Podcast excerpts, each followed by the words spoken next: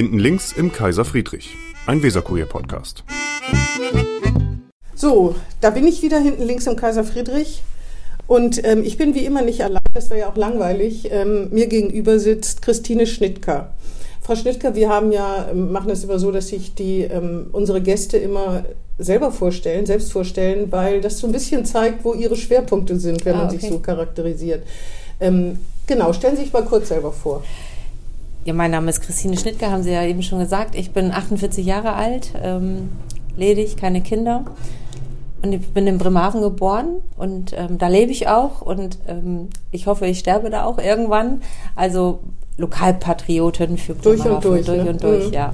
Ich glaube, Sie sind so in der CDU-Bürgerschaftsfraktion, Sie sind stellvertretende Fraktionsvorsitzende, Sie sind Mitglied des CDU-Landesvorstands, Sie sind stellvertretende Vorsitzende des CDU Kreisverbands Bremerhaven, heißt mhm. das so, ja, ne? Ja, genau. Genau, das habe ich äh, noch gesehen. Sie sind gelernte Bankkauffrau.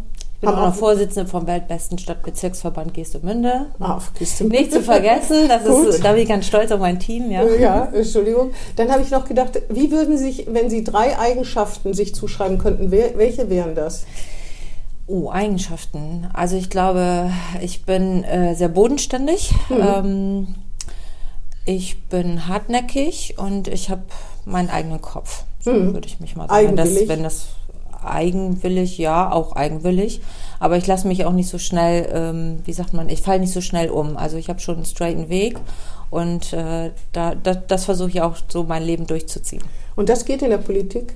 Das geht, ja, weil da lernt man ja auch mit Kompromissen klarzukommen. Das Leben besteht aus Kompromissen. Ja. Und Vielen Dank, Herr Richter. Dankeschön. Und ähm, manchmal muss man sich natürlich ähm, auch einer Mehrheit beugen, sage mhm. ich jetzt mal, anschließen. Das kann man aber auch. Aber es gibt eben halt auch Themen, da hat man eine ganz andere Meinung und dann versuche ich die auch immer weiter zu vertreten mhm. und sagen, okay, dann kann ich den Weg eben nicht mitgehen. Aber es gibt ja den Fraktionszwang, ne? Ach, dieses Fraktion, ja, das ist immer so ein böses Wort, Fraktionszwang. Ich kann es auch anders, ich kann ich auch anders. Es gibt, es gibt eine, es gibt Usancen in einer Fraktion, dass man gemeinsam abstimmt bei wichtigen Sachen, auch wenn einer das gar nicht mitträgt. Also es gibt, bei Gewissensentscheidungen wird es oft freigestellt, aber es gibt so Sachen, mir fällt jetzt zu Bremerhaven nichts ein, aber es gibt Sachen, wo Sie doch wahrscheinlich mit der CDU mitstimmen, gerade wenn es auch auf jede Stimme ankäme, ne? Ja, natürlich. Also auch dafür gegen Ihre Überzeugung im mhm. weitesten Sinne. Ja, so. aber da ist immer die Frage, also ähm, ist es ein Kompromiss, den ich mitgehen kann, oder ist es ein Kompromiss, den ich nicht mitgehen kann? Und der Fraktionszwang, das, wie gesagt, ist ein böses Wort, finde ich.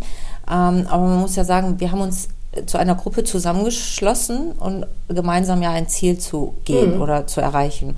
Und äh, das ist wie in der Ehe auch. Mhm. Man findet nicht alles gut, was der Partner macht, aber äh, am Ende steht man doch zusammen. Und ich glaube, ähm, wichtig ist zu erwähnen, dass man im Vorfeld ja in der Fraktion ausgiebig diskutiert über seine Position. Und manchmal setzt man sich damit durch und manchmal eben auch nicht. Aber das hm. gehört in der Demokratie dazu. Und dass man dann am Ende auch sagt, okay, dann trage ich das Ergebnis mit. Wenn das nicht geht, dann muss man das Sicher. vorher klären. Da muss man fehlen in der Sitzung. Es das gibt Leute, die gehen raus, das weiß man auch. Das ist auch überall bekannt, dass mhm. bei kritischen Sachen, wo Menschen das gar nicht mittragen können, dass sie dann den Raum verlassen. Das weiß auch im Prinzip ja, jeder. Das, ne? das gibt ist nicht auch. schön, aber es gibt Das gibt es mhm. auch, sicherlich. Aber ich glaube, wichtig ist, dass man vorher, und so erlebe ich meine Fraktion auch, dass man vorher versucht, in der Gemeinschaft halt auch ein ähm, ähm, tragfähiges mhm. Konzept zu erarbeiten, zu diskutieren und dann eben halt auch sagen, okay, da können ja alle sich doch irgendwie mit ähm, drunter versammeln. Mhm. Und wenn das gar nicht geht, ja, dann muss man eben den Weg gehen, auch die Abstimmung freizugeben. Und das haben wir ja auch schon diverse Mal mhm. gemacht. Gab es mal irgendwas, wo, wo Sie gesagt haben, da fällt, ist es Ihnen schwer gefallen, den Kompromiss mitzutragen oder gab es das eigentlich in Bremen noch nicht? Ähm, ja, also es gab schon Entscheidungen, wo ich sage, oh, ist das jetzt richtig? Und wo ich nochmal für mich so in extra ähm, äh, eine Runde gedreht hat, gedanklich und mhm. auch nochmal den einen oder anderen angehört habe. Und dann ist mir immer wichtig, dass ich gute Berater an der Seite mhm. habe, die mir auch dann nochmal einen anderen Weg aufzeigen, mhm. ob ich eigentlich richtig bin. Und Wer sind denn gute Berater? Sind das eher Freunde und Bekannte, die so einen ganz frischen, un, parteipolitisch ungebundenen Blick drauf haben oder sind das Kollegen aus der Fraktion? Ähm, oder aus der Partei? Eigentlich beides, mhm. eigentlich beides. Also ähm, ich habe ja einen Freundeskreis, der sehr unpolitisch ist, mhm. sage ich jetzt mal. Also die haben mit Politik natürlich Interesse und so mhm. weiter, aber jetzt nichts äh, irgendwie mit zu tun. Die wissen auch in Teilen gar nicht so richtig genau, was mhm. ich da mache. aber die haben eben halt einen ganz bodenständigen Blick und Mhm. ähm, da tausche ich mich aus natürlich. Und wenn ich Gewissensfragen habe, dann spreche ich auch die Menschen drau- und sage, Mensch, du, ich muss mal, komm mal auf ein Bier vorbei, ich muss mal mit dir was besprechen. Aber es gibt auch äh, Menschen in der Fraktion, zu denen ich ein großes Vertrauen habe. Und an dieser Stelle sage ich auch ganz deutlich, ich habe auch ähm, eine, äh, eine, eine große ähm, Vertrauensbasis zu Michael Theiser, der mich also über Jahre lang auch ähm, irgendwie unterstützt hat und wo ich mich auch immer darauf verlassen konnte. Bin ich immer mit ihm einer Meinung, was auch nicht immer ganz konfliktfrei ist. Also wir Mhm. Das ist ja diskutieren nichts schon Schlimmes hart in der. Sache. Ja, nee. ich. Und ich gebe da auch Widerworte, das gefällt ihm, glaube ich, nicht immer, aber ähm, er, hat, er hat ein großes Wissen, eine große Erfahrung in seinem Leben, ja auch politisch, strategisch gut Denk Denker, Vordenker sozusagen. Und ich, äh, ja, ich habe viel auf seinen Rat gegeben. Und das hat mir dann auch immer geholfen in meiner Entscheidungsfindung. Und, ähm, ja, nochmal zu Ihrer Frage zurück. Gab es irgendwas, können Sie sich noch an das Thema erinnern? Also ich kann, ich weiß, ähm, ganz am Anfang meiner politischen Karriere einer, 2015 oder war das schon in Bremerhaven? Nee, in Bremerhaven in der Stadtverordnetenversammlung? Stadtverordnetenversammlung 2011 war Mhm. das. Ganz am Anfang, das war die erste, zweite Sitzung, ich weiß nicht mehr genau. Und äh, da ging es darum, ob wir äh, Sigi Tittmann zum Ehrenbürger machen und ähm, oder diesen Ehren soll, sollte der bekommen, weil der 20 Jahre in der Stadtverordnetenversammlung war und dann kriegt man das irgendwie so automatisch. Ja, und äh, grünschnabelig wie ich war, ähm, hatten wir das zwar vorbesprochen und es gab gute Gründe dafür und auch gute Gründe dagegen. Aber als dann mein Kollege da am Rednerpult stand, ich konnte mich dann nicht hinter versammeln, jemand von der DVU und mit so einer Vergangenheit. Also ich fühlte mich so unwohl und dann bin ich tatsächlich vor lauter Panik und Unerfahrenheit aufgesprungen und äh, habe dann nicht mit abgestimmt. Das hat natürlich Ja, verstehe. ja, und das war, das war die Situation, wo ich sage, das kann ich einfach jetzt nicht machen. Mhm. Im Nachhinein muss ich sagen, es war falsch. Ich hätte vorher mehr in der Diskussion äh, äh, mich einbringen Mhm. müssen, aber aufgrund der fehlenden Erfahrung, alles war neu, Mhm. habe ich das versäumt. Das muss ich ehrlich sagen. Ja gut, das ist eben so, wenn man, wenn man anfängt. Allerdings, ich finde, es ist auch moralisch eine schwierige Frage, ne? weil er ist demokratisch legitimiert und ihn, weil er in der falschen Partei ist, aus Sicht der lupenreinen Demokraten, jemandem das vorzuenthalten, wofür es überhaupt keine, wahrscheinlich hätte er es richt- gerichtlich auch einklagen können. Es ist ganz heikel, würde ich sagen, jemandem zu sagen, er kann es nicht. Ja, also es war aber ja so, ähm, es ging ja nicht darum, nur die Frage, ob er das jetzt ähm, äh, bekommt oder nicht aufgrund der, seiner Zugehörigkeit, sondern die Frage steht ja im Raum, hat er dieses Amt tadellos ausgeführt? Ach so, mh. Und das ja, hat er aus- Nicht, wenn es nicht tadellos ausgeführt hat, dann hat man eine Begr- Begründung. Es ist so ein bisschen Genau. wie Gerhard Schröder und die SPD, wo ich immer denke, wenn es dann scheitert, ist es peinlich. Ne? Also Ja. da muss man schon triftige Gründe Ja, haben genau. und Parteien, das, das ist auch was, was mich so erschüttert. Man, man, man, muss, man kann Herrn Schröder wirklich kritisieren in jeder Art und Weise, aber man muss in einer Partei doch auch so viel Toleranz haben, dass man Leute, die äh, ihren eigenen Kopf haben, der vollkommen zu, konträr zu dem ist, was man selber macht, dass man das irgendwie aushalten und ertragen muss, ne? weil er selber ist ja kein Verbrecher oder irgendwie sowas. Das kommt aber auch mal darauf an, äh, bis zu welchem Grad. Ne? Und Ja, wenn es dann stimmt. irgendwann parteischädigend ist, dann ist es schon schwierig, damit umzugehen. Aber was ist parteischädigend? Solange man das nicht in irgendwelche Formeln gießen kann, ist es ja ein weites Feld. Natürlich, ne? das ist schwierig. Das ist deswegen, das Problem. Ne? deswegen bewegen sich die Leute da ja auch vor Gericht, ne? weil das eben halt nicht äh, immer Ja. so klar ist. Und äh, damals bei Herrn Tittmann gab es da eben halt auch eine große Diskussion drum. Mhm. Aber ich finde, ähm, er hat sein Amt halt nicht tadellos ausgeführt, Ah ja, weil es okay. gab auch äh, Gut, wenn es also- irgendwelche äh, ja, Vorfälle genau, gab, deswegen, genau. ich meine nur sonst, die Partei, da wird es da, da wird's heikel, ne? da, äh, tatsächlich, weil er, er ist zur Wahl zugelassen worden, Mhm. er ist gewählt worden, das kann man alles nicht nachvollziehen können und es ist auch traurig und man müsste, das ist ja das große Problem auch mit der AfD, man muss sich um die Wähler kümmern, nicht um die AfD-Leute, ne? Mhm. das, das, das ist es und äh, die Gefahr, ich weiß nicht, ob Sie die auch sehen, ist, dass jetzt in dieser Krise die AfD wieder großen Zulauf bekommt und wenn man nach Skandinavien guckt, wer hätte gedacht, dass äh, in Schweden so gewählt wird. Ja, Ne? das ist eine Oder Katastrophe. Italien. Italien genau das Gleiche. Also das Ja. sehe ich schon mit Sorge. Ja. Ähm, mit der, der Umgang mit der AfD finde ich auch schwierig, aber es, ich teile Ihre Meinung da komplett. Wir müssen uns eigentlich um die Themen Mhm. kümmern und uns Und mit den Menschen, Inhalten ja. auseinandersetzen und ähm, mit den Wählerinnen und Wählern Mhm. eigentlich ähm, mehr auch in Kontakt vielleicht Mhm. treten und zu gucken, Mensch, warum wählen die die eigentlich? Mhm. Was wollen die eigentlich?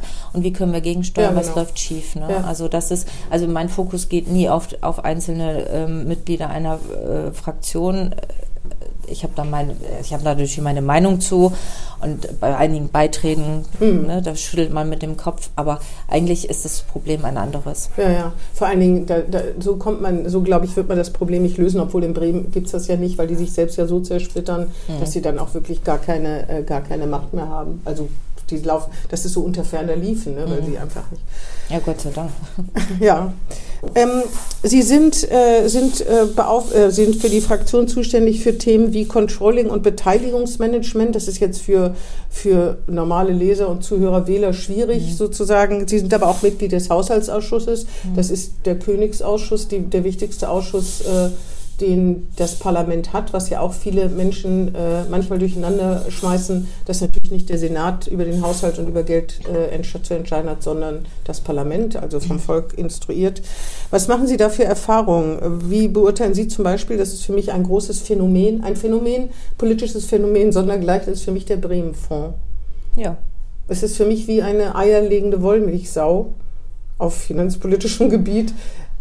Also eierlegende Wollmilchsau würde ich, würde ich das nicht bezeichnen, weil das würde ja implizieren, dass das jetzt irgendwie die Lösung ist für alles. Also ja, es ist äh, die Lösung für alles, weil man damit sich Geld beschaffen kann für Sachen und irgendwie begründet, dass das mit Corona zu tun ja, hat. Ja, das ist so. Das ist, es das ist, ist eigentlich, Kaugummi. es ist äh, irgendwie eine Sonderlocke. Man versucht oder hat an der Stelle auch ein bisschen versucht, so die Schuldenbremse zu umgehen. Und ähm, ja, natürlich brauchten wir ähm, Gelder, um die äh, Folgen der Pandemie mhm. abzufedern, aber das, was dann da tatsächlich passiert ist, und wenn man sich das genau anguckt, für was Geld ausgegeben mhm. wird, ähm, dann habe ich da schon meine Zweifel. Und das ähm, ist ja auch das, was wir deutlich immer kritisiert haben. Ne? Gibt, gibt es da juristische Möglichkeiten eigentlich? Wüsste ich jetzt nicht. Also juristisch. Also äh, äh es ist ja so, in den Ämtern arbeiten ja auch schlaue Menschen und ähm, sie finden natürlich auch immer eine gute Begründung. Mhm. Also es muss ja begründet werden. Mhm. So, und dann über diese Begründung kann man eben streiten. Ob man mhm. das juristisch anfechten kann, weiß ich nicht. Vielleicht im Einzelfall, aber so. Wahrscheinlich auch alles Ganzen. viel zu schwammig ausgedrückt, ne? Das schon dieses Katastrophe, schon, dass die Schuldenbremse in Katastrophenfällen dass die ausgehebelt wird, da kann man ja auch schon drüber streiten. Ich meine, dass die Energiekrise, in meinen Augen zum Beispiel, ist das eigentlich klar, dass das keine normale, ist kein normales Haushaltsjahr, mhm. da muss es Ausnahmen geben, ne? Ja, Ausnahmen, also grundsätzlich muss es Ausnahmen geben. Die Frage ist ja immer, wie wird das ausgestaltet und mhm. äh, welche Ausnahme und es darf keine Ausnahme von der Ausnahme geben. Und mhm. ähm, ich glaube, da fehlt auch ein Stück weit Transparenz. Aber mhm ganz ehrlich, Finanzpolitik ist jetzt auch kein, ähm, also das ist, das ist ja so ein bisschen schade, das ist, wie Sie sagen, ein wichtiger Ausschuss oder der wichtigste Ausschuss. Ähm, aber in der Bevölkerung nehme ich so wahr, das ist jetzt auch nicht so das Thema, nee, das was stimmt. die Menschen auf der Straße bewegen. Mhm. Große Themen ja, oder mhm. jetzt solche Sachen wie Energiekrise. Aber wenn ähm, die Schule nicht öffnet, weil die Lehrer alle nicht mhm. anwesend sind, dann ist das ein Aufreger in der Bevölkerung, mhm. weil da jeder was irgendwie mit zu mhm. tun hat. Aber wenn wir über ähm, also äh, und je höher die Summen kommen, also wenn, wenn wir über 1,3 Milliarden sprechen, dann schalten gefühlt die Menschen ab. Also mhm. ein Großteil der Menschen, mhm. natürlich nicht alle. Mhm. Und, ähm, ja, die Zusammenhänge sind auch so schwer zu erklären. Ne? Ja, genau. Schon allein dieser Bund-Länder-Streit, da habe ich gestern nochmal drüber nachgedacht. Den Steuerzahler ist das erstmal egal. Er zahlt Steuern und will, dass der Staat damit vernünftig umgeht. Mhm. Wer dann die Zeche zahlt, ist erstmal egal. Aber natürlich hat Bremen ja als Haushaltsnotlage, extremes Haushaltsnotlageland, seine Erfahrung gemacht, wenn das Geld hier und da fehlt und einfach nicht mehr da ist. Ne? Mhm. Ne? Und äh, deswegen eigentlich müsste, äh, müsste das schon jedem bekannt sein, jedenfalls wenn er mal einer Streichung zum Opfer gefallen ist, wie irgendwelche, weiß ich nicht, ähm, Förderungen einfach gestrichen werden mussten. Ne? Das ist in Bremen ja auch hier und da vorgekommen. Ja, also das fällt dann natürlich und auch. ich sage ja immer, wenn die Menschen direkt betroffen genau. sind oder die Institutionen. Aber ich erlebe das ja auch so, dass ähm, und das wurde ja nie so nie so deutlich äh, nach außen auch transportiert. Das ist, glaube ich, auch Absicht gewesen. Aber wir reden hier nicht von einem Topf, wo das Geld irgendwo in der Ecke liegt und man nimmt da immer mal ein paar Tausende raus, sondern mm. das sind Schulden, die wir aufnehmen. Mm. So, und das hat der ein oder andere draußen, glaube ich, noch gar nicht so richtig verstanden. Mm. Ähm, das ist kein Geld, was irgendwo im Keller auf einem großen Haufen liegt. Das Na, die Schulden betreffen einen persönlich erstmal nicht die betreffen einen, wenn Leistungen eingespart werden. Mhm. Ne? Also wenn man sagen würde, die, der nächste Polizeijahrgang hat nicht mehr 120 neue, sondern eben 75, weil mehr ist einfach im Budget nicht drin oder mhm. so. Ne? Mhm, genau. Ist. Was, was ist denn Ihrer Meinung nach, wenn Sie im Haushaltsausschuss sind, äh, wo, wo kritisieren Sie das Finanzgebaren äh, der rot-grün-roten Regierung besonders oder ist es so ein Thema wie der Bremen-Fonds? Naja, das ist natürlich ein großes, großes mhm. Thema und mhm. das Thema ähm, der Schuldenbremse, das immer wieder versucht wird aufzuweichen. Wir sind da ja kein Freund von. Mhm. Jetzt zuletzt hat der, der Fraktionsvorsitzende der SPD sich auch nochmal dazu geäußert. Ähm, äh, ich, also ich glaube, ähm, es ist einfach ungerecht der nächsten Generation gegenüber, äh, dass man immer nur versucht, alles über Schulden reinzubekommen. Und wir haben das ja die letzten 70 Jahre gesehen, also oder mm. noch länger. Ähm, wir kommen damit irgendwie auch nicht voran. Es wird mm. auch nicht besser, je mehr Geld wir irgendwie ähm, in unsinnige Projekte stecken. Mm. Und die große Kritik, die ich habe, wenn man Geld aufnimmt oder wenn man Geld verteilt, dann muss man auch gucken, was passiert mit dem Geld und was bringt es auch. Mhm. Ne? Und das ist ja oft hier in Bremerhaven, es wird ja auch nichts evaluiert. Von Beteiligungsmanagement, da können Sie das ja besonders gut beurteilen, ne? Ja, also da bin ich jetzt allerdings gerade ganz neu reingewählt. Ah ja, ne? ah ja, da, also, und mein, also Finanzen ist eben halt schwierig und der Controlling-Ausschuss tagt ja auch immer nicht öffentlich. Das ist dann ja auch immer, da kann man mit den Informationen, muss man ja auch immer aufpassen, mhm. was man sagt und so. Aber es sind ähm, ein ganz wichtiger Punkt und als Bankkauffrau liegt mir dann auch natürlich mhm. das Zahlenwerk. Aber ähm, für die Menschen draußen ist es, glaube ich, ist auch ja, schwierig. schwierig ja. Man kann auch in der Wahl ganz schlechten Blumenpott damit gewinnen. Ja. Ne? Deswegen haben sie aber ich sag, ich sag Ihnen auch, also, ist es trotzdem. Warum? Mhm. Ich habe mein Leben lang schon CDU gewählt und das ist genau der Grund, ähm, weil mir das eigentlich von Anfang an schon immer zuwider war, dass ich das Gefühl hatte, dass die ähm, Sozialdemokraten immer alles nur über Schulden machen. Das war, also als Jugendliche fand ich das schon unmöglich. Und ähm, ich war nie politisch engagiert oder organisiert. Kommen Sie auch nicht aus einer CDU-Familie? Nee, gar nicht, ah, ja. gar nicht. Hm. Also meine Eltern haben einen kleinen Handwerksbetrieb gehabt, aber die waren eigentlich überhaupt nicht organisiert mhm. politisch. Mein Vater ist aber sehr politisch Politik interessiert. Mhm. Und wir haben früher am Frühstückstisch oft diskutiert. Mhm. So, und wir sind beide auch ein bisschen so dickköpfig und ich konnte mit ihm immer gut diskutieren. Und ja, und wenn man dann auf der äh, Seite sieht, ähm, wie ein Handwerksbetrieb so klarkommen muss und ähm, mit was für Sorgen und Nöten die mhm. auch ähm, zu tun haben, dann kriegt man, glaube ich, auch schon automatisch einen anderen Blick darauf. Und ich bin auch so erzogen, dass man auch für seine ja, also erstmal leisten muss und dann fordern muss. Mhm. So, und ich habe immer das Gefühl gehabt, bei den Sozialdemokraten ist das irgendwie anders. Und mhm. das hat mich immer gestört, schon als Kind. Oder äh, mhm. als Kind nicht, als Jugendliche. Mhm. als Kind kann man ja so mhm. noch nicht sagen. Und das war dann auch der Grund, warum ich gesagt habe, naja, so irgendwie habe ich das Gefühl, die CDU kann da besser mit Geld umgehen. Und die haben auch einen, so einen Fokus irgendwie da drauf. Obwohl in der großen Koalition hat es nicht so richtig geklappt, ne? Naja, doch, finde ich schon. Aber da wurden ja auch enorm viele Schulden gemacht. Da wurde auch viel, wurde ja auch das sogenannte äh, Tafelsilber verkauft, ne? Also da wurden ja, wurde ja ziemlich viel Geld damit gewonnen, dass man, hallo, dass man äh, Sachen verkauft hat, wie das Investorengrundstück vom Hauptbahnhof und solche Sachen. Ne? Also, ja gut, also, also jedenfalls sind sie jetzt sind sie jetzt nicht. Die CDU ist da, die ja den Finanzsenator dann gestellt hat mit Herrn Perschau nicht ähm, dadurch in die Geschichtsbücher Bremens eingegangen, dass sie irgendwie den Haushalt saniert haben. Sie haben es immer versucht, soweit ich weiß. Aber die Große Koalition hat sich gegenseitig auch mal so Geschenke gemacht und dann wurde das Geld eben. Das weiß ich nicht, ob man das Geschenke nennen kann, aber ich glaube schon, dass, äh, dass wir schon dazu beigetragen haben, ähm, dass es irgendwie auch im Rahmen bleibt. Und so. Mhm. Ich will ja nicht sagen, dass wir nie Fehler gemacht haben, das kann man nicht und das, das ist auch äh, vermessen. Aber ich glaube schon, äh, beim Thema Finanzen haben wir die äh, größere äh, Kompetenz an der Stelle. Und ich sage mal, Stichwort schwarze Null im Bund, das ist ja jetzt auch nicht vom Himmel gefallen, das, das Ganze. Aber da hat Herr Eichel, der eiserne Hans, auch zu beigetragen. Er hat es äh, nicht geschafft. Sicherlich. Herr Schäuble hat es dann hingekriegt, genau. aber die Vorarbeit hat, soweit ich weiß, Hans Eichel zumindest mitgeleistet. Der galt ja als strenger Sparer, sehr streng, hat sich sehr unbeliebt gemacht mhm. damit.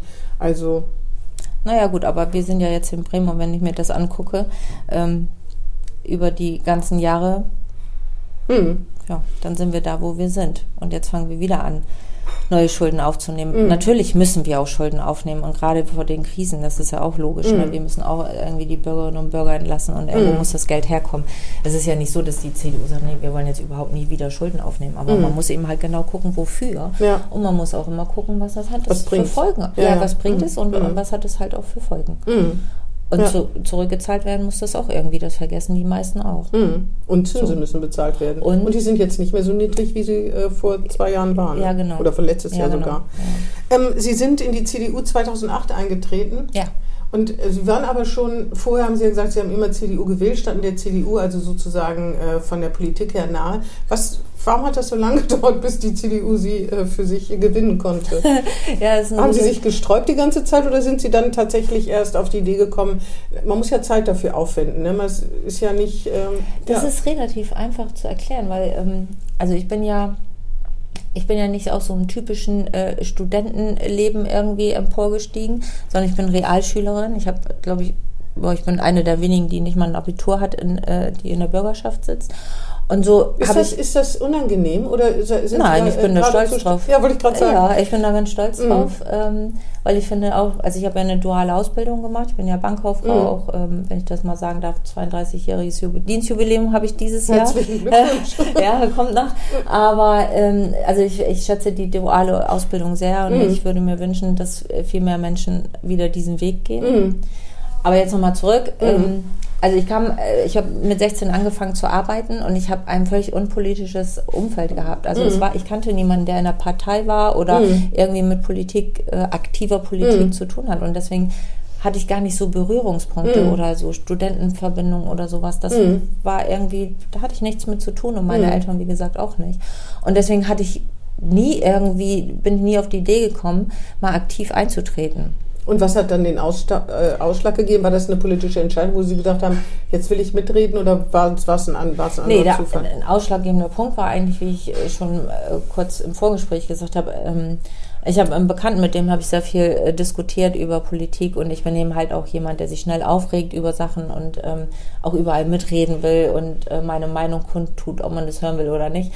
Und da hat er dann immer zu mir gesagt, Mensch, äh, mach doch mal, ne? Du, du bist doch die dich Richtige. woanders auf. Ja, genau. Und, und mach doch mal aktiv. Und ich so, ach, ich weiß nicht und so, ne? da- Ja. da- da- Was kann ich jetzt mit anfangen? Wusste ich, habe ich mich nie mit auseinandergesetzt. Mhm. Und da hat er so lange auf mich eingeredet, immer wieder, wenn wir uns getroffen haben. Und ich sage, Mensch, ja, weißt du was, ich kann mir das ja mal anhören. Und dann hatte ich ja einen Kollegen, der Thorsten Neuhoff, der jetzt Kämmerer ist in der Stadt, das äh, war ja auch mein Sparkassenkollege. Und den habe ich nur mal so gefragt, du sag mal, wie läuft das bei euch? So. Und dann hatten sie mich. Mhm, verstehe. Ja. ja, ja, dann wird man auch tatsächlich eingewickelt. Ne? Also erstmal aus mehreren Gründen. Ne? Erstmal jedes Mitglied ist sowieso willkommen, aber jemand, der sich auch wirklich noch einbringen will, dann kommt man, glaube ich, sozusagen auch nicht mehr weg. Ne? Nee, genau. Und dann, ähm, ja, und dann ging das eigentlich alles ganz schnell. Mhm. Ja. Und Sie sind äh, bereuen es nicht. Nee, Aber es ist ein Ehrenamt äh, ge- lange gewesen, Ja. ne? also wo man viel Zeit aufbringen muss und äh, das auch nicht honoriert wird, also vielleicht mit einer Aufwandsentschädigung, Sitzungsgeld oder so, aber es ist ja nicht erwähnenswert. nee. Jetzt machen Sie es Vollzeit. Nee, ich arbeite Sie arbeiten auch noch in, auf, ich auf, arbeite auf auch noch. stellvertretende Ja, sogar. Das ja. ist natürlich schon richtig aufwendig. Ja, ne? genau. Aber das ist mir wichtig, weil ich möchte diesen Kontakt zu meiner Basis nicht verlieren. Also Mhm. ich glaube, also ich sage immer, im echten Leben bin ich Bankkauffrau. Mhm. ähm, ich glaube, das ist für mich ganz wichtig, äh, dass ich da auch irgendwie geerdet bin in meinem Job. Ich arbeite nur noch zehn Stunden die Woche, das ist jetzt ja, auch ja. nicht besonders viel. Mhm. Aber ähm, mir ist es auch wichtig, ganz unabhängig von der Politik zu bleiben. Also Mhm. ich möchte immer genau sagen, so, ich mache das jetzt nicht wegen Mhm. Geld, sondern Ja, ich habe noch ein anderes Mhm. Einkommen beziehungsweise eine andere Basis. Mhm. Und äh, wenn ich irgendwann mal ähm, zu dem Punkt komme, dass ich mich irgendwie einem faulen Kompromiss anschließen müsste, dann möchte ich jederzeit sagen, nee, Mhm. das will ich nicht und Mhm. bis hierhin und nicht weiter. Und das Mhm. ist, geht nur, wenn man unabhängig ist. Und das habe ich mir vor, im Vorfeld immer gesagt, wenn du in die Politik eintrittst, äh, ich möchte mir einen Spiegel angucken. Und ich möchte eben halt diese Unabhängigkeit mir bewahren. Und deswegen Mhm. ist mir das wichtig, auch wenn es ein Riesenspagat Spagat ist, Mhm. aber deswegen ist mir es wichtig, da auch noch äh, ein bisschen, Mhm. ein bisschen bei der Ah, verstehe. Sparkasse zu Mhm. arbeiten. Ja. Dann ist das also ein echtes Be äh, äh, Betriebsjubiläum oder ein echtes Berufsjubiläum, weil Ein Sie da echtes- weiter tätig ja, sind. ja, genau. Mhm.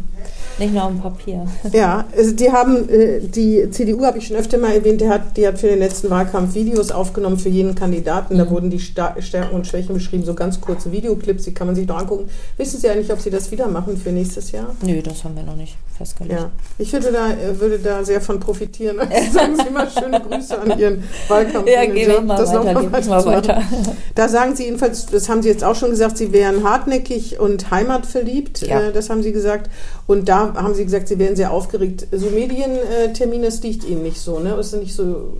Nee, ist nicht so mein Ding. Also ähm, ich bin grundsätzlich aufgeregt, ähm, auch wenn ich eine Rede halten muss, das hatte ich da ja auch gesagt. Ist das immer noch so? Das, Das ist, ja ist- jetzt schon ein paar Jährchen her, ne? Das war ja der Wahlkampf äh, für 2019. Ja, also das ist immer noch so. Natürlich hat man, äh, kommt man ein bisschen mit der Übung, ne, die Übung macht den Meister, äh, in die Routine, aber trotzdem, ich glaube, das geht nie weg. Das bleibt so ein bisschen, dieses Thema Lampenfieber, das haben ja viele Schauspieler auch nach Jahrzehnten noch. Ähm, aber das ist auch, glaube ich, ganz gut so, dass man auch selber noch mal so ein bisschen seine Sinne schärft. Ähm, Drückt man sich dann eher vor Reden oder vor solchen Terminen oder ziehen Sie es durch und sagen, Nee, ich ziehe das, halt? also ich ziehe das durch, weil letztendlich bin ich ja so, wie ich bin. Und ähm, natürlich mache ich mir dann vorher aber viel Gedanken darum. Aber es, es gehört ja dazu. So, und dann macht man das auch und es macht auch Spaß. Es ist ja nicht so, nur weil man aufgeregt ist, dass es keinen Spaß macht. Ne? Also Und vor allen Dingen hinterher geht es einem immer, hinterher denkt man, das war doch, war doch, war doch gar nicht so schlimm. Ne? Und trotzdem ist man wieder aufgeregt. Ja, also das, das, also ich, das hat, glaube ich, gar nicht damit zu tun, dass man jetzt sagt, oh, das ist jetzt ganz schlimm, sondern es ist einfach nur so ein bisschen dieses, so, Hauptsache du machst jetzt deinen Job ganz gut. So, und du bist mit dir zufrieden. Ja, es hat was mit den eigenen Erwartungen an sich Ja, zu genau. tun. Die sind dann vielleicht sehr hoch bei Ihnen. Ne? Ja, Sie genau. sind perfektionistisch angelegt. Nee, würde ich jetzt so nicht sagen, aber ich habe einen hohen Ehrgeizig. Anspruch. Äh, Nee, ehrgeizig überhaupt nicht. Ähm, nee. tatsächlich nicht, aber ich bin, ähm, ja, ich versuche immer meine Sache gut zu machen und meinen eigenen Anspruch zu genügen. Und das ist ähm, so ein Frauenthema, glaube ich auch. Ein bisschen weniger wäre auch vielleicht gut, aber so bin ich halt und da muss ich mit umgehen. Ja, ja, das kann sein, dass das ein Frauenthema ist, äh, sich da selbst immer viel kritischer zu überprüfen ne? Ja. und dann äh, aufgeregt zu sein. Ähm, Sie haben gesagt, Ihre Eltern haben einen kleinen Handwerksbetrieb. Was denn für ein Handwerk? Ah Elektroinstallation. ja, und das war nichts für Sie?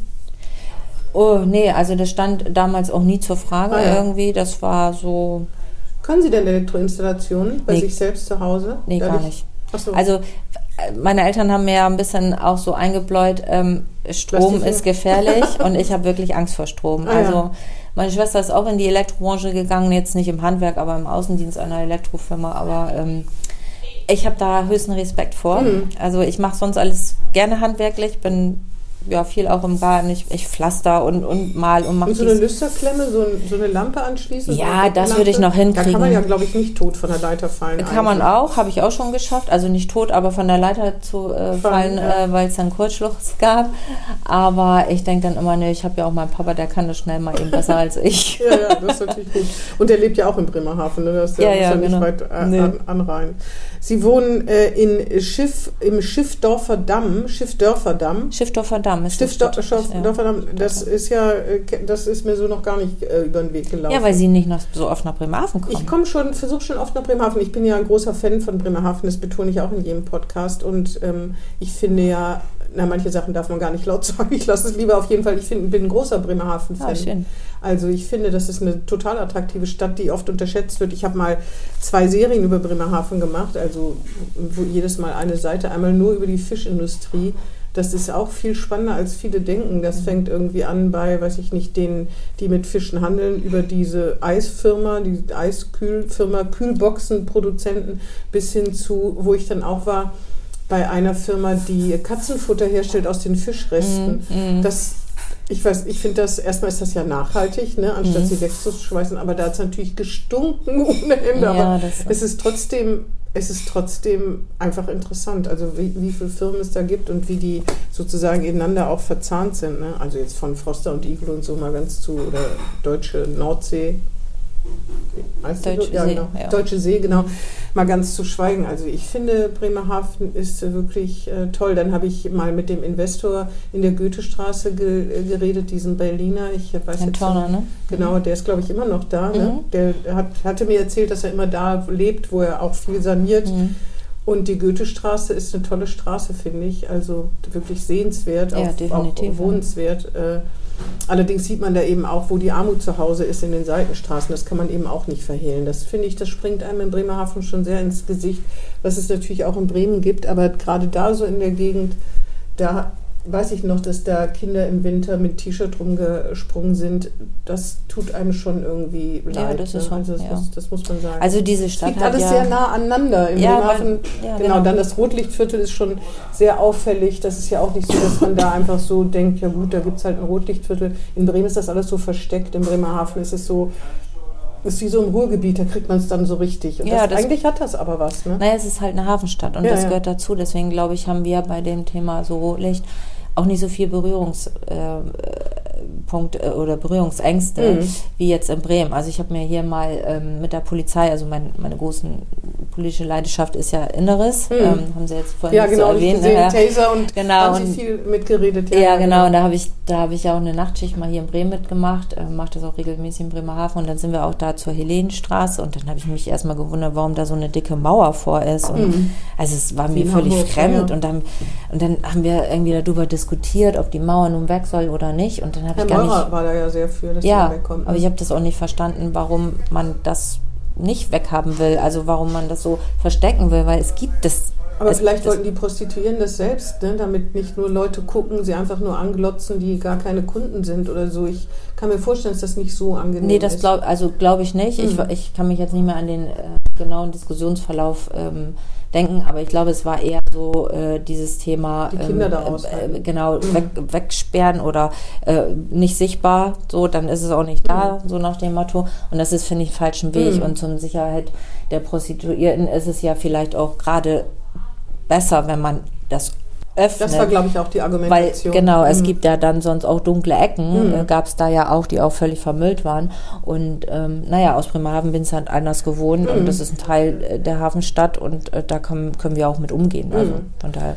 Ich finde auch, in, also ich hatte auch so den Eindruck, dass man bildet sich das natürlich auch irgendwann ein, weil man so in Vorurteile dann kommt, dass in Bremerhaven auch Gesprächspartner viel hemdsärmeliger sozusagen sind und nicht so, ich, das Ja. ist nicht überall in Bremen, aber sehr hemdsärmlich sind. Schon Melf Granz ist, finde ich, so, also der, finde ich, redet schon sehr, wie ihm der Schnabel gewachsen ist, sagen Ja. wir es mal so. Oder Uwe Schmidt ist für mich auch so ein Beispiel. Ja. Auch Michael Theiser, ne? also ich, äh, die sind doch relativ gerade heraus. Ich finde, die Parallelen so vom Temperament zum Ruhrgebiet sind nicht total, also ich, Sie können das viel besser beurteilen, aber das, äh, was ich vom Ruhrgebiet weiß, was ungefähr so viele so nicht besonders viel ist, so, sind sehr ähnlich, ne? so ganz direkt, das muss man Ja, die sind, können. also wir sind auch, da würde ich sagen, Bremerhaven ist ein bodenständiges Volk und Mhm. wir sind, ähm, wir reden so, ähm, wie uns der Schnabel gewachsen ist, wie Sie gerade gesagt haben.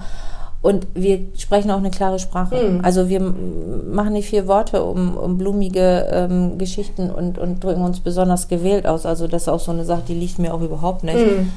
Und da lege ich auch gar nicht so viel Wert drauf, weil ich will ja, dass die Menschen mich verstehen. Mhm. Und in meiner Stadt verstehen die Menschen mit, sich mit klaren Worten. Mhm. Und das nehme ich hier in Bremen auch schon ein bisschen anders Mhm. wahr. Aber wir Bremerhaven sind da, ja, wir sind da. Und ich glaube, es liegt auch so ein bisschen in der Hafenstadt begründet und Arbeiterstadt, sagt man Mhm. ja, ähm, dass man da einfach, ja, der Geschäftsmann neben den Hafenarbeiter sitzt und, Mhm. und, und daneben noch der nach äh, Fisch riechende äh, äh, Fischarbeiter. Und alle sitzen aber an einem Tisch und trinken ihr Bier oder ihren Kaffee oder Mhm. und schnacken einfach so. Ja, sofern man das halt, ver- man tut ja immer allen Unrecht, weil man es für sehr vergemeinert, aber auffällig finde ich das auch. Also ich finde, man, das hat man, den Eindruck hat man zumindest, dass, dass da ein Unterschied ist. Sie sagen äh, auch in diesem kurzen Videoclip, dass Sie für die Gleichberechtigung dieser Städte sich stark machen. Mhm. Ähm, davon äh, ist Bremerhaven, sind Bremen und Bremerhaven aber noch weit entfernt, oder? Ich glaube, es ist schon besser geworden, Mhm. ehrlicherweise. Ähm, ich erlebe da schon ein Aufeinander zugehen, sage ich jetzt mal vorsichtig. Aber ähm, ja, da ist noch Luft nach oben. Zum Beispiel finanziell heißt es ja auch oft, dass die Vermischung von städtischen und Landesaufgaben dazu führt, dass die Bremer da ganz großzügig für sich kalkulieren. Ja, so haben wir immer den Eindruck. So, ich weiß nicht, ja, das also das ist, manchmal ist das so. Das Mhm. äh, deckt man dann auch, äh, gerade im Hafer, auch äh, das öfter mal auf, was man dann natürlich auch zur Sprache bringt. Aber manchmal ist es auch nicht so, muss man auch ehrlicherweise Mhm. sagen. Also ähm, ja, man fühlt sich als Bremerhavener mal ein Stück weit ähm, benachteiligt. Aber fühlen heißt nicht, dass es stimmt. ne? Genau. Das muss man auch Aber sagen. das muss ich, Mhm. ja genau, und das will Mhm. ich auch mal deutlich sagen. Ich kämpfe Mhm. für meine Stadt natürlich Mhm. und, und ähm, mir ist es wichtig, dass wir auf Augenhöhe auch kommunizieren. Mhm. Das ist ja nicht nur, dass man Geld hin und her schiebt, sondern dass man, wie man miteinander umgeht, respektvoll und dass man nicht immer das Gefühl bekommt aus Bremerhaven, man ist da halt nur so ein kleines Anhängsel und Mhm. jetzt wollen die auch noch was aus dem Landeshaushalt. Nee, Bremen äh, und Bremerhaven beide müssen begreifen, dass wir eben halt, das Land sind wir beide. Mhm. Und eigentlich auch gleichberechtigt, mhm. unabhängig vom Größenverhältnis. Aber wenn es um Respekt geht, so, dann finde ich, muss man das schon auf Augenhöhe mhm. äh, begegnen.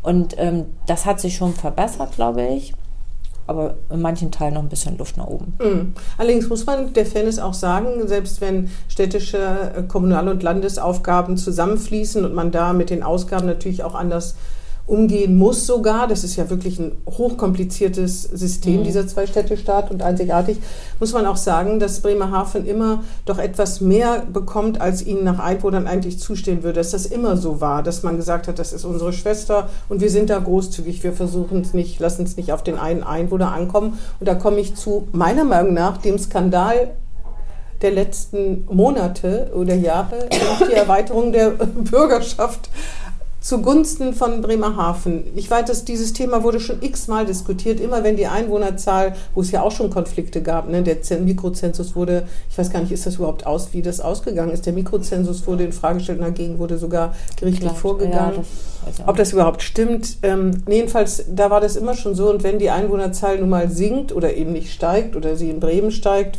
wie auch immer, dann das ist schon, das ist schon schwierig. Ja, das war auch eine schwierige Diskussion, aber ähm, ich will mal darauf reflektieren, was Sie jetzt gerade gesagt haben. Sie mhm. haben gerade verwandt das Wort, ja, da sind wir großzügig. Und genau, also das ist das, was ich meine mit auf Augenhöhe und Respekt die, wir haben immer das Gefühl, naja, uns wird irgendwas so zugeschustert, wo wir gar nichts mit zu tun haben. Aber das ist eben halt, das Landesvermögen gehört eben halt auch ein Stück weit der Stadt Bremerhaven.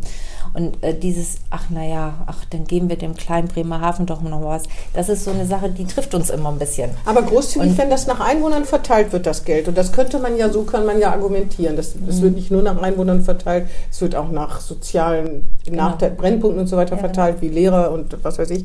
Aber wenn man nach Einwohnern verteilt, dann kann man doch sagen, wenn die Bremerhavener da immer draufgeschlagen wird, einwohnermäßig, also die kriegen mehr, als ihnen nach Einwohnern zusteht, dann ist das doch aus Landessicht, Bremer Sicht, wie auch immer, großzügig. Das ist ja nichts Schlimmes, aber das wird immer so gehandhabt, schon seit, soweit ich das weiß, seit Jahren und Jahrzehnten. Ja, aber das hat ja auch Gründe, warum das gemacht wird und unter anderem eben halt auch, weil die soziale Struktur mhm. äh, da eine andere ist. Und ähm, ich weiß nicht, ob das das richtige Wort ist, dann zu sagen, äh, so großzügig, weil das hört sich immer so von oben herab an und das finde ich nicht richtig.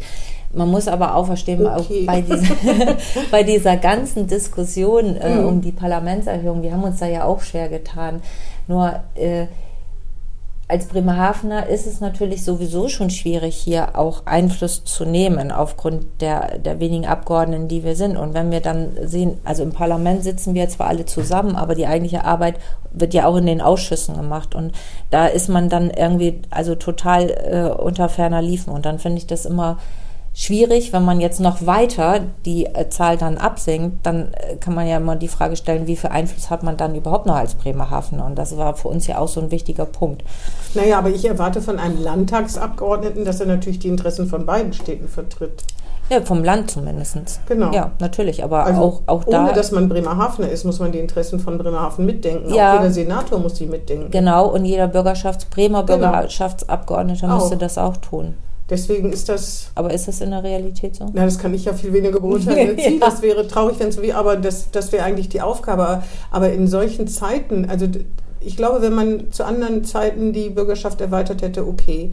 Aber jetzt ist es wirklich sowas von. Na, ich glaube, die Zeit ist, das wäre egal, wann, wann wir das gemacht hätten. Na, wenn's, wenn, wenn die, in, in, Krisen, in Krisensituationen da mehr Geld für auszugeben, das, äh, wenn wir schon über Bremen und so weiter reden, ich glaube, das äh, ist der ganzen Politik sozusagen extrem krumm genommen worden. Und ich verstehe das auch. Es, hat, es geht ja auch manchmal um Signale. Und dieses Signal war irgendwie, finde ich, schon fatal. Naja, wir dürfen aber auch nicht vergessen, es gab ja nun auch, auch eine ähm, richterliche Einschätzung dazu, beziehungsweise die Frage, ob man das überhaupt ähm, rechtlich durchsetzen kann. So, und das war ja auch ein Argument, wo wir gesagt haben. Ich, ich rede von ja von moralischen Fragen. Ja, äh, moralisch, ja, also wenn wir nur auch von moralischen Fragen mhm mhm. ähm, sprechen, dann ist immer die Frage, wann ist eigentlich der richtige Zeitpunkt? Und wir haben doch jedes Mal die Diskussion, auch wenn es um die Diäten erhöht werden und so weiter. Wenn Sie die Leute befragen draußen, dann würde ich mal sagen, dann sind 50 Abgeordnete auch noch aus Sicht der Bürgerinnen und Bürger teilweise mhm. vielleicht zu viel. So, wo ist eigentlich die Grenze? Was macht eigentlich Sinn? So, und wir haben eben gesagt, wir brauchen diesen Einfluss auch an der Stelle aus Bremerhaven heraus äh, um ja, Dinge man hätte Bremen reduzieren können, die Bremer Abgeordneten. Ne? Genau. Ja, aber das, das aber das ist, steht ja dann immer nicht zur Frage. Auf jeden Fall dann, glaube ich, wäre das, man hätte das Verhältnis, Kräfteverhältnis lassen können, indem man Mandate reduziert. Ne? Genau. Ne? Das äh, wäre die, äh, meiner Meinung nach, die richtige Lösung gewesen. Ich weiß, Sie haben das ja nicht alleine entschieden. Letztlich haben sich alle dahinter. Aber das ist was, wenn man als politischer Beobachter da ist, dann denkt man irgendwie, ich hätte nicht gedacht, dass Sie sich das trauen. Also Sie als eine Vertreterin des ganzen Parlaments, das hätte ich nicht für möglich Möglichkeiten. Manchmal ist man ja auch selber baff, dass man, dass man denkt, na gut, ich glaube, dass dann auch so Augen zu und durch, irgendwann wird schon Gras wieder drüber wachsen. Das stimmt natürlich auch. Im Prinzip redet da heute keiner mehr drüber, das muss man mal ganz ehrlich sagen. Ja, das stimmt, aber ich, ähm, ich, also ich ja genau, Sie drehen darüber, die Journalisten reden gerne darüber. Ich duck mich aber auch nicht weg, um ja, ja. zu meiner Entscheidung zu nee, stehen. Das und das ja. war ja nun auch eine Entscheidung, äh, wo die Freigabe äh, gegeben worden ist abzustimmen, wie man ja, ja. gerne möchte, sozusagen. Und ähm, das hat ja auch ein hat ja fast keiner, hat überhaupt einer, hat glaube ich dagegen gestimmt. Ne? Es war jedenfalls extrem übersichtlich. Wie jetzt dagegen? Ja, für die Erweiterung haben ja fast alle gestimmt. Das hat ja, auch wenn man das freigegeben hat, haben ja alle sich dem angeschlossen. Oder wie viele Gegenstimmen? Es gab doch so gut wie keine Gegenstimmen. Oder? Ja, da sind sie aber jetzt schlecht informiert. Also ja? ähm, die Bremer CDU hat dagegen gestimmt. Ach, da kann, kann ich mich gar nicht Außer daran erinnern. Ah ja. Vier Stimmen. Das waren die aus Bremerhaven. Ah ja.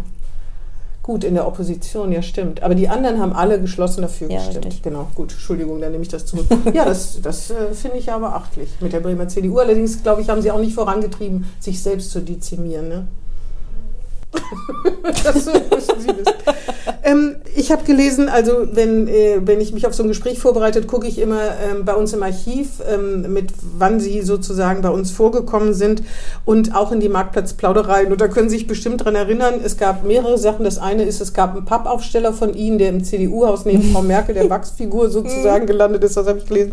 Und dann ein Wahlplakat, das fand ich irgendwie interessant. Das Wahlplakat mit Wiebke Winter, wo, wo es sozusagen der flapsige Spruch war, Sie können uns beide haben, Bindestrich in Berlin. Ja. Und da gab es so Kommentare, weil es ist natürlich so eine Anspielung auf ich weiß gar nicht, Sie können uns beide haben. Mhm. Haben Sie das im Nachhinein bereut oder stehen Sie dazu? Nö, ich stehe dazu. Ja? Ja. Also Frau Winter hat ja gesagt, dass sie das wohl äh, nicht normal machen würde, so, aber ich stehe dazu. Ich finde, das muss man auch aushalten und gerade als Frau. Also die Männer dürfen immer mit solchen äh, Sprüchen äh, kokettieren und äh, lustige Witze dürfen sich erzählen. Noch, weiß ich gar nicht so ja, genau. machen sie ja. Mhm. Ne? So und ich glaube. Ähm, das steht den Frauen dann auch zu, das zu machen. Und man darf ja mal nicht vergessen, was, was will man denn mit Wahlplakaten, und das war nur eine Anzeige, es war kein Wahlplakat, mhm. aber was, was will man eigentlich mit Wahlplakaten und Anzeigen ähm, erreichen? Mhm. Und ich bin der festen Meinung, äh, im Wahlkampf, wenn man dann äh, an 30 verschiedenen Wahlplakaten vorbeifährt, äh, als Bürgerinnen und Bürger nimmt man das nicht wirklich wahr. Außer es ist was Besonderes. So, und ich hatte ja mal so ein berühmtes Wahlplakat im äh, Wahlkampf. Äh, Tatü Tata statt bla bla bla. Mhm. Ein Riesenaufschrei über dieses Wahlplakat. Wieso denn? Das fanden alle so niveaulos und selbst so. Frau Vogt hat sich dazu hinreißen lassen, Kann darüber zu twittern. Ah, ja.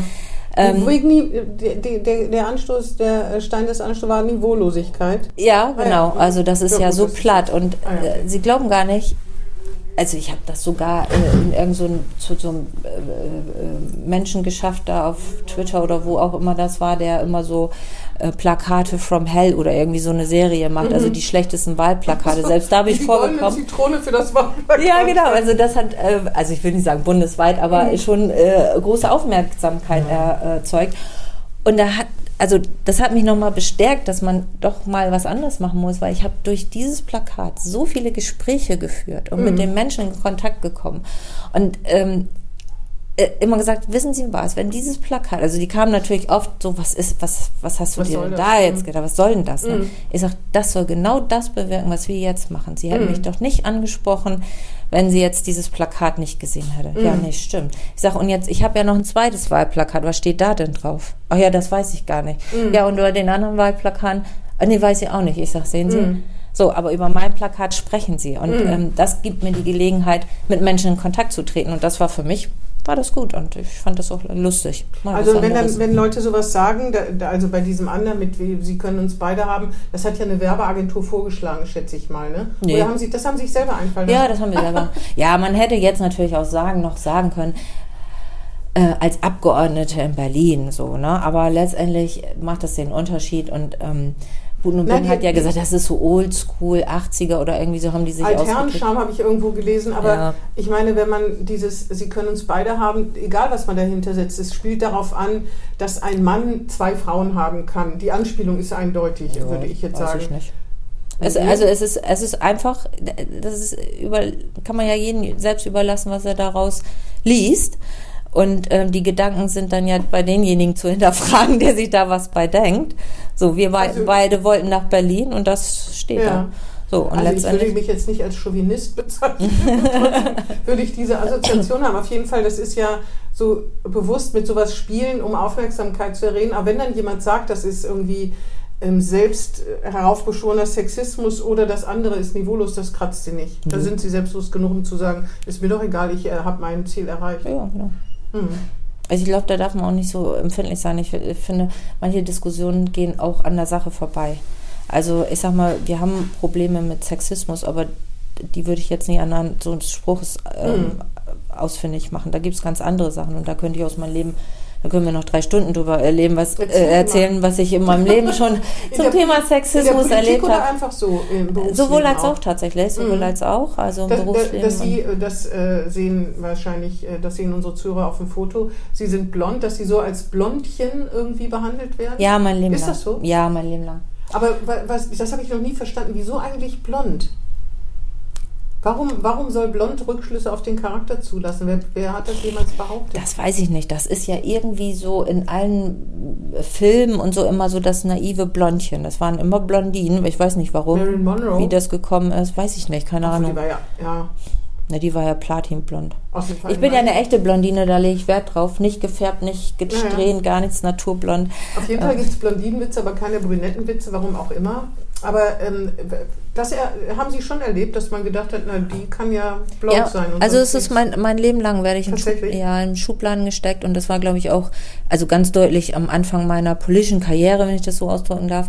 Ähm, ach naja, jetzt kommt das kleine Blondchen da, das haben sie jetzt mal so vorgeschoben. Äh, aber das relativiert sich schnell, wenn man sich den Mund aufmacht. Ja, wenn man den Mund aufmacht, sich ein bisschen mit mir beschäftigt. Und mhm. ähm, also früher haben auch viele gedacht, oh, das hatte ich auch lange Fingernägel und so, so das typische Bild ach naja, die kann auch nichts. Und dann bin ich mit meinem Motorrad vorgefahren, dann waren sie schon ah, baff. Dann, ja, genau, dann, mhm. dann, was weiß ich, habe ich mit einem Hammer da im Garten gepflastert oder so. Und das sind immer so, das hätte ich dir gar nicht zugetraut. Dann sage ich immer, warum? Mhm. Aber das ist eben dieses Klischee, was da mhm. dahinter steckt. Ne? Ja, und vor allen Dingen nur Äußerlichkeiten. Ne? Wenn Sie sagen, dass sogar Fingernägel, ich meine, was heißt das schon? Ne? Ja, aber kleben sich mal lange Fingernägel an in Pink, da werden die Leute drauf reagieren. Das ist eigentlich eine ganz gute Idee.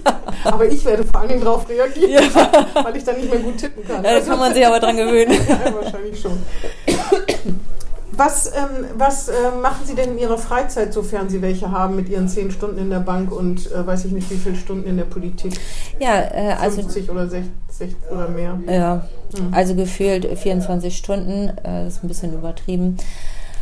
Pflastern kann man ja nicht den ganzen Tag. Nee, Gott sei Dank auch nicht. Das ist jetzt auch nicht meine Lieblingsbeschäftigung. Aber äh, naja, man muss ja eben seine Frau stehen. Ne? Wenn man keinen Mann zu Hause hat, der das erledigen kann, muss man es selber machen. Nee, ich bin tatsächlich, ich fahre gerne Motorrad. Das ist hm, was haben ja schon. Für, also nicht, dass ich mich auskennen würde. Was haben Sie denn für eine Maschine? Ich habe mir gerade eine neue gekauft und mir eine Harley gekauft. Ein Traum ah. verwirklicht, ja.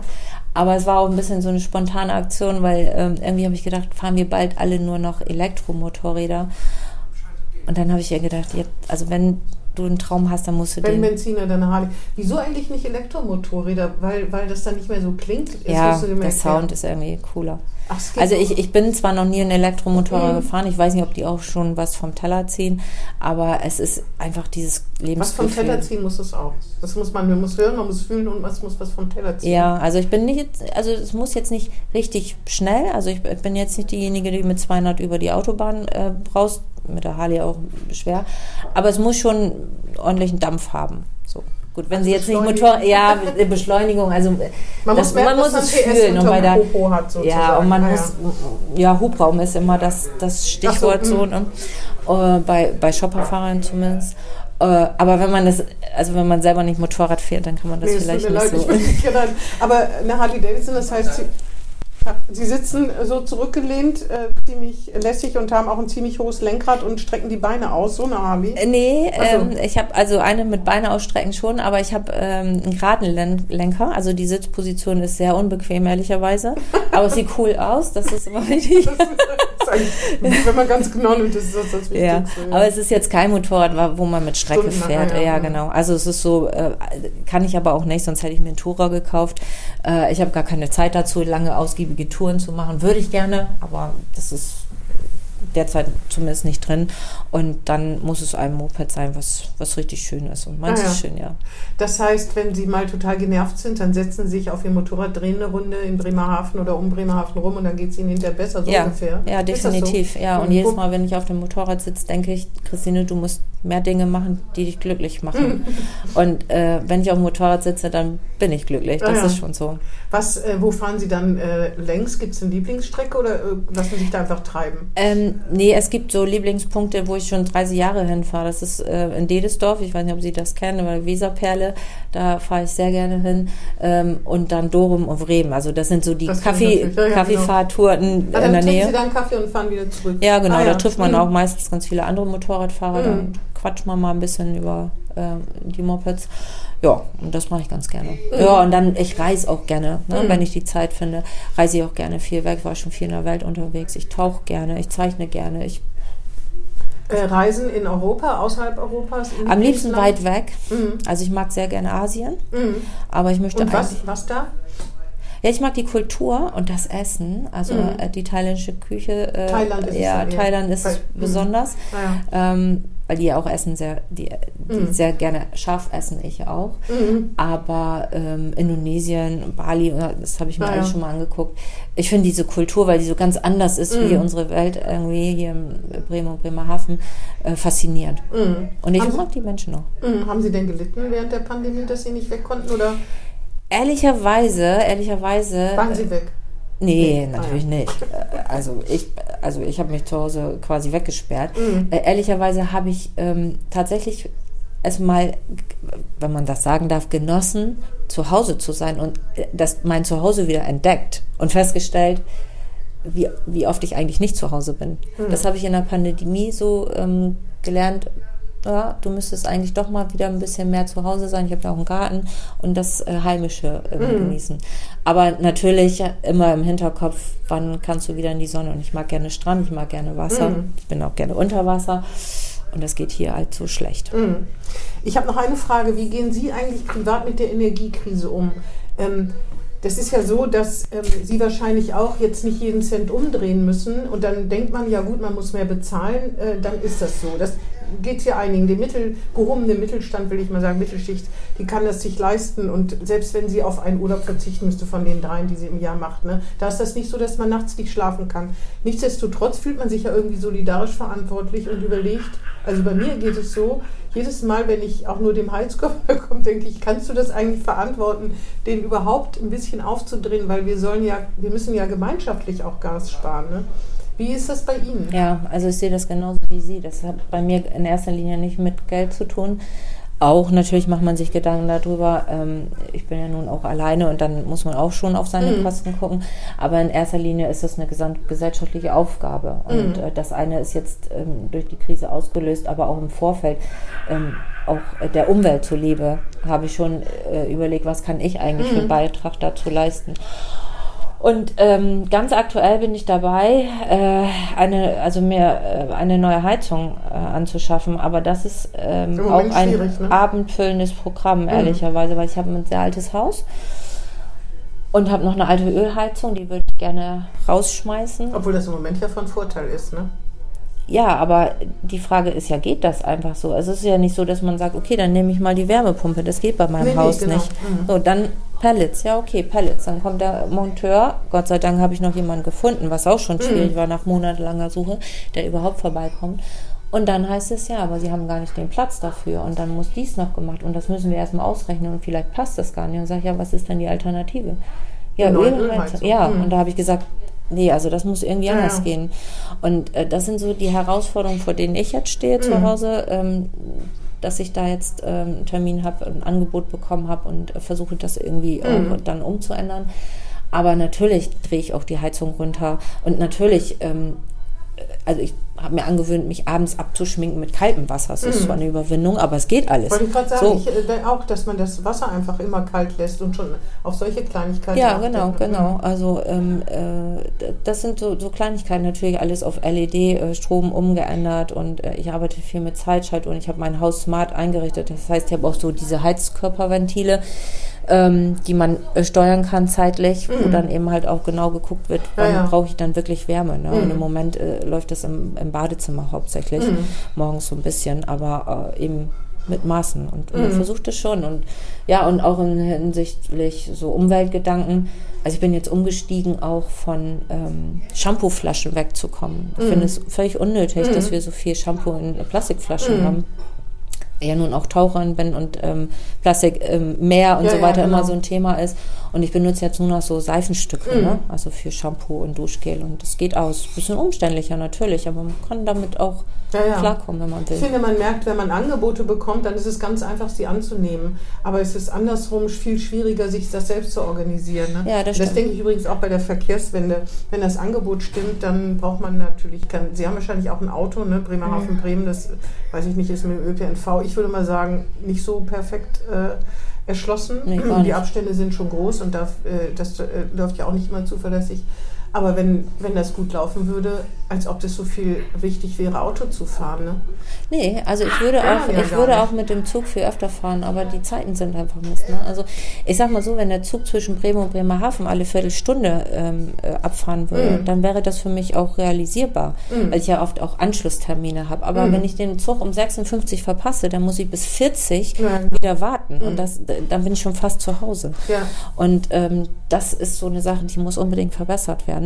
Und ich glaube dann, dass auch die und der Preis natürlich, aber dann ist auch die, die Bereitschaft, doch eher den Zug zu nehmen, viel, viel größer. Mhm. Ne? Und Auf das ist Fall, bei das merkt auch man so. halt bei so kleinen Sachen. Aber ich wollte nur fragen mit der Energiekrise, weil ich finde, man selber beobachtet sich da und hinterfragt viel mehr und dann denkt man, das hätte man vorher auch schon machen können. Aber jetzt ist der Druck doch so groß, sich das viel besser vor Augen zu führen. Na, es ist, glaube ich, jetzt, äh, der Druck ist groß, aber es ist eben halt auch so ein Umdenken, wenn man sich mit diesen ganzen Themen auch intensiv mhm. beschäftigt. Und wie gesagt, ähm, mit Energie habe ich mich jetzt nicht erst seit, seit dem Ukraine-Krieg mhm. Äh, beschäftigt, sondern auch im Vorfeld auch ausgelöst durch unsere ganze politische Arbeit in Sachen ähm, Kommission und so weiter, wirklich zu überlegen, was kann man selber eigentlich tun. Und das mhm. sind Kleinigkeiten, ja.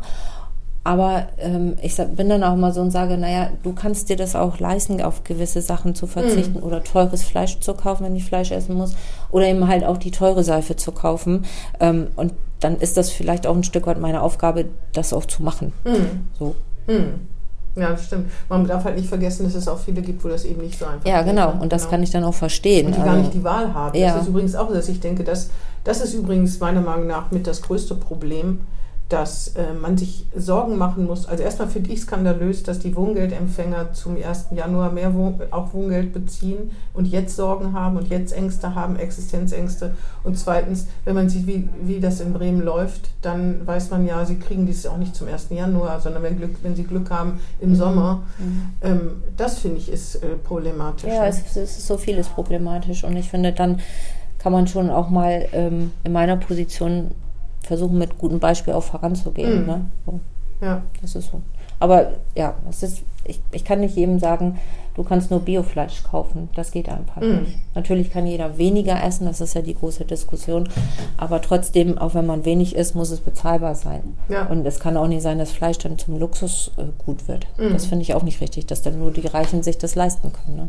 Gucken Sie denn optimistisch in die Zukunft, trotz allem? Immer. Ja? Ja, immer. Mhm. Versuche ich. Also es gibt natürlich Tage, wo ich mir denke, so, oh Gott, ne, was kommt jetzt noch alles? Aber es ist meiner Natur entsprechend, dass ich sage, also Probleme sind da, um sie zu lösen. Und ähm, da muss man einfach anpacken und dann findet man auch eine Lösung. Also das Rad dreht sich weiter mhm. und ähm, wir haben große Probleme weltweit, europaweit, deutschlandweit, bremenweit, bremerhavenweit, ist klar.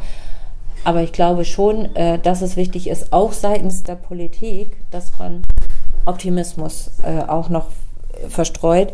Und das vermisse ich auch gerade so ein bisschen äh, bei der laufenden, äh, äh, bei den laufenden Diskussionen äh, in Bezug auf die Bundesregierung. Mhm. Also ich sage mal so, Frau Merkel hat da für mich, unabhängig jetzt, ob sie mein Parteibuch hat oder nicht, aber sie hat immer irgendwie suggeriert, jetzt sagt wir den, schaffen das. genau, den blöden Satz, Ja. wir schaffen das, äh, da kann man natürlich auch streiten, aber sie hat immer gesagt, wir kriegen das hin und wir finden Lösungen.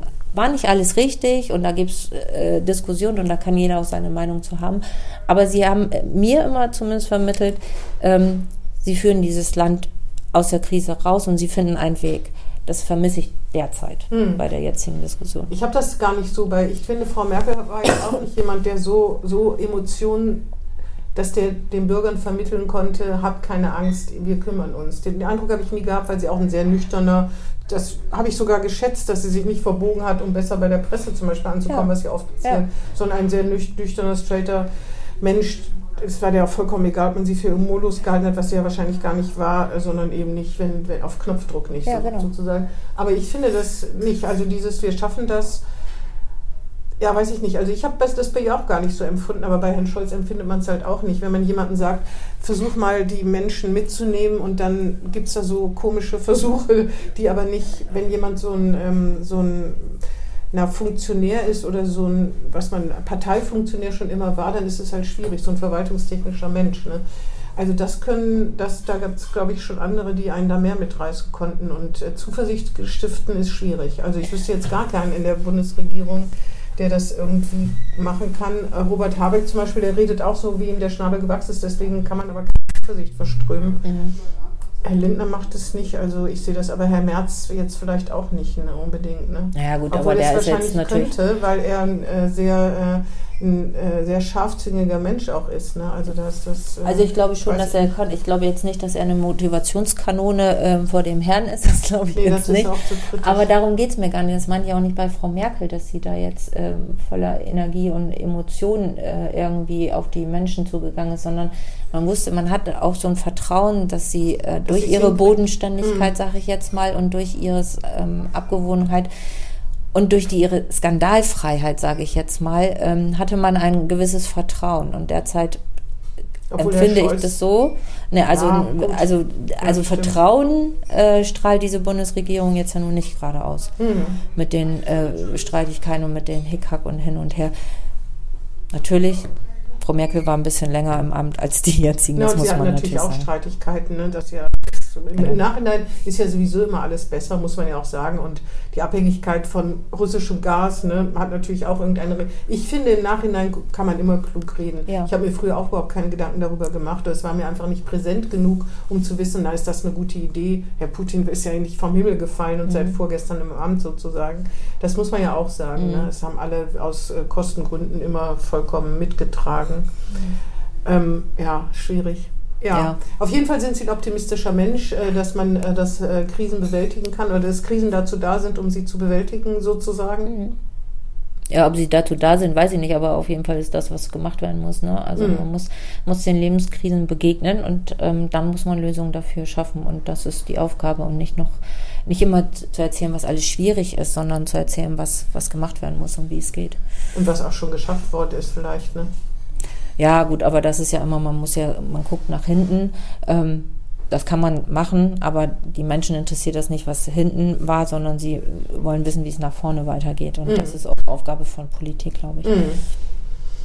Ja, ich glaube, ich habe alles gefra äh, gefragt, was ich äh, wissen wollte. Ich kann, man, kann vielleicht noch erwähnen. Ach so, genau, das wollte ich fragen. Sie waren, haben den Bund Bundespräsidenten mitgewählt, das heißt nicht mitgewählt wahrscheinlich den äh, jetzigen oder haben Sie Herrn Steinmeier gewählt? Doch, ich habe Herrn Ach, Steinmeier. Herrn Steinmeier haben Sie mitgewählt, ja. genau. Sie haben für den Nordseeraumfahrtbahnhof gekämpft. Ja. Da habe ich auch gesehen, das hat auch überregional sozusagen, ist das aufgenommen worden. Ich weiß gar nicht, wie ist da jetzt eigentlich der Stand? Da kämpfe ich auch weiterhin noch. Ah, ja. ja. da haben wir gerade noch ein Gespräch ähm, geführt und wir hatten ja noch mal eine Anfrage dazu ähm, eingereicht zum Sachstand, aber das liegt jetzt natürlich auch auf Bundesebene, weil da müssen natürlich jetzt auch noch ähm, Gesetze geschaffen werden und da muss man mal gucken. Ich bin zuversichtlich, also OHB äh, hat sich da auch für den Standort Bremerhaven ausgesprochen. Mhm. Ähm, die Be Bundesregierung so habe ich das verstanden, sieht das jetzt nicht so notwendig, dass das in Deutschland unbedingt gemacht werden Mhm. muss. Ähm, ich glaube schon, dass das sinnvoll ist. Also der, der Bundesregierung ist es wichtig, dass in Europa das ähm, ermöglicht Mhm. wird, aber ähm, ich glaube, da sollten wir auch selbstbewusst sein und ähm, versuchen, diese Technologie auch irgendwie dann im Land zu halten Mhm. oder vor dem Land sozusagen von der Nordsee aus. Und äh, für Bremerhaven ist das natürlich eine gute Sache. Mhm. Und es spricht auch alles dafür, dass das eben halt auch sinnvoll ist. Heute wäre der OTB auch wieder sinnvoll wahrscheinlich. Also ich fand ihn ja immer sinnvoll, aber das Mhm. jetzt kann man im Nachhinein immer sagen, ich habe es ja immer gleich gesagt, Ja, aber ja, das ist schwierig. natürlich schwierig. Ja. Ähm, und ähm, die letzte Frage ist, wo wollen Sie politisch hin? Sie haben für Berlin kandidiert, ne? Das war, ähm, aber wollten Sie ja nicht wirklich unbedingt nach Berlin? Ach, unbedingt wahrscheinlich sowieso nicht, ne? Nee, also unbedingt nicht. Ich bin niemand, also der jetzt sagt, ich strebe eine politische Karriere an und ich möchte das und das und das und das in meinem Leben erreichen. Das war nie mein Ziel. Ähm, ich bin in die Politik ja mehr oder weniger reingestolpert, hatte ich ja vorhin schon erzählt. Und ich mache das, was notwendig ist, so sage ich das mal. Wo die Partei und Sie braucht, da gehen Sie hin. auch, auch, Wirklich? ja auch. Mhm. Aber ähm, natürlich, ähm, also ich möchte Dinge bewegen und ich möchte für mein Land und für meine Stadt und ähm, also Land Deutschland, Land Bremer, Bremen und äh, meine Stadt ähm, mich bestmöglich einsetzen und ich möchte einfach mitreden. So und an welcher Position man das am besten kann, das äh, dann das entscheide ich dann immer, wenn es soweit ist. Aber ich bin nicht die typische, die sagt, oh, ich muss jetzt unbedingt noch mal Fraktionsvorsitzende sein oder ich muss unbedingt doch noch mal äh, im Bundestag ganz wichtig sein oder ich muss äh, Minister werden oder sonst was. Also diese Gedanken habe ich nicht. Ich mache mir das die Gedanken zu der Zeit, wo eine Entscheidung getroffen werden Das muss. hieße aber, die warten, bis Sie jemand fragt, ne? Nee, Nee, nee, nee. da müssen Sie ja den Hu- Hut schon in den Ring werfen, ne? sonst äh, wird das ja Ja, aber ich brauche nicht ähm, mir jetzt schon äh, Gedanken Nee, das machen über eine politische Karriere, was ich vielleicht mal bei der nächsten Legislatur werden könnte oder sonst was. Also wenn Heiko die Strohmann Zeit ist auch noch kommt. jung. da müssen Sie so. Heiko Strohmann ist auch noch jung Ach so. und jung im Amt, ne? Da wird sich so schnell, was Fraktionschefin betrifft, ja auch nichts tun. Nee, das ist aber wie gesagt auch nicht mein Ziel. Und ähm, wichtig ist, dass wir uns jetzt erstmal auf das konzentrieren, was vor uns liegt. Wir wollen eine Wahl gewinnen. Obwohl das, Das ist ein Ding. Gab es mal eine CDU-Fraktionsvorsitzende aus Bremerhaven? Wahrscheinlich noch nicht, ne? Nee, eine- eine Frau sowieso nicht. Eine Frau nicht und Nee. aus Bremerhaven nicht. Das wäre ein Doppel, es wäre ein Doppeldings da, Doppelpremiere. Ja, glaube, das, das fände ich schon nicht. reizvoll, aus Ihrer Sicht, äh, das anzustreben. Ist das überhaupt drin? Ich, also ich Nach finde, Bremerhaven, ja, ne, Herr Rüwekamp? Obwohl, der hat sich ja nach Bremen verdrückt. naja, das waren zumindest Bremerhavener, aber eben keine Frauen. Nee, das Ja, stimmt. das ist- Bremerhavener, das ja. äh, ist äh, kein Problem. Genau, eine Bremerhavenerin. Nee, Ja, aber ich, also ich, ich bin mit meinem jetzigen Fraktionsvorsitzenden ganz zufrieden. Also von daher äh, habe ich jetzt keine Ambition, an seinem äh, Stuhl zu sägen. Und das ist, wie gesagt, nicht mein Ziel. Mein Ziel ist, die Wahl zu gewinnen. Das ist jetzt erstmal im Fokus und ich denke in kleineren Schritten. Das ist auch schon, das ist schon äh, ambitioniert, Ja. würde ich sagen. Ja, Es gab schon bessere Startpositionen. oh, das finde ich gerade gar nicht. Ja? Nö. Ja, da bin ich gespannt. Ja, ich auch. Gut, dann bedanke ich mich für das Gespräch. ja, gerne. Danke ich auch. äh, d- danke den Zuhörern fürs Zuhören und bis zur nächsten Woche. Tschüss. Tschüss. Das war Hinten links im Kaiser Friedrich, ein Weserkurier-Podcast.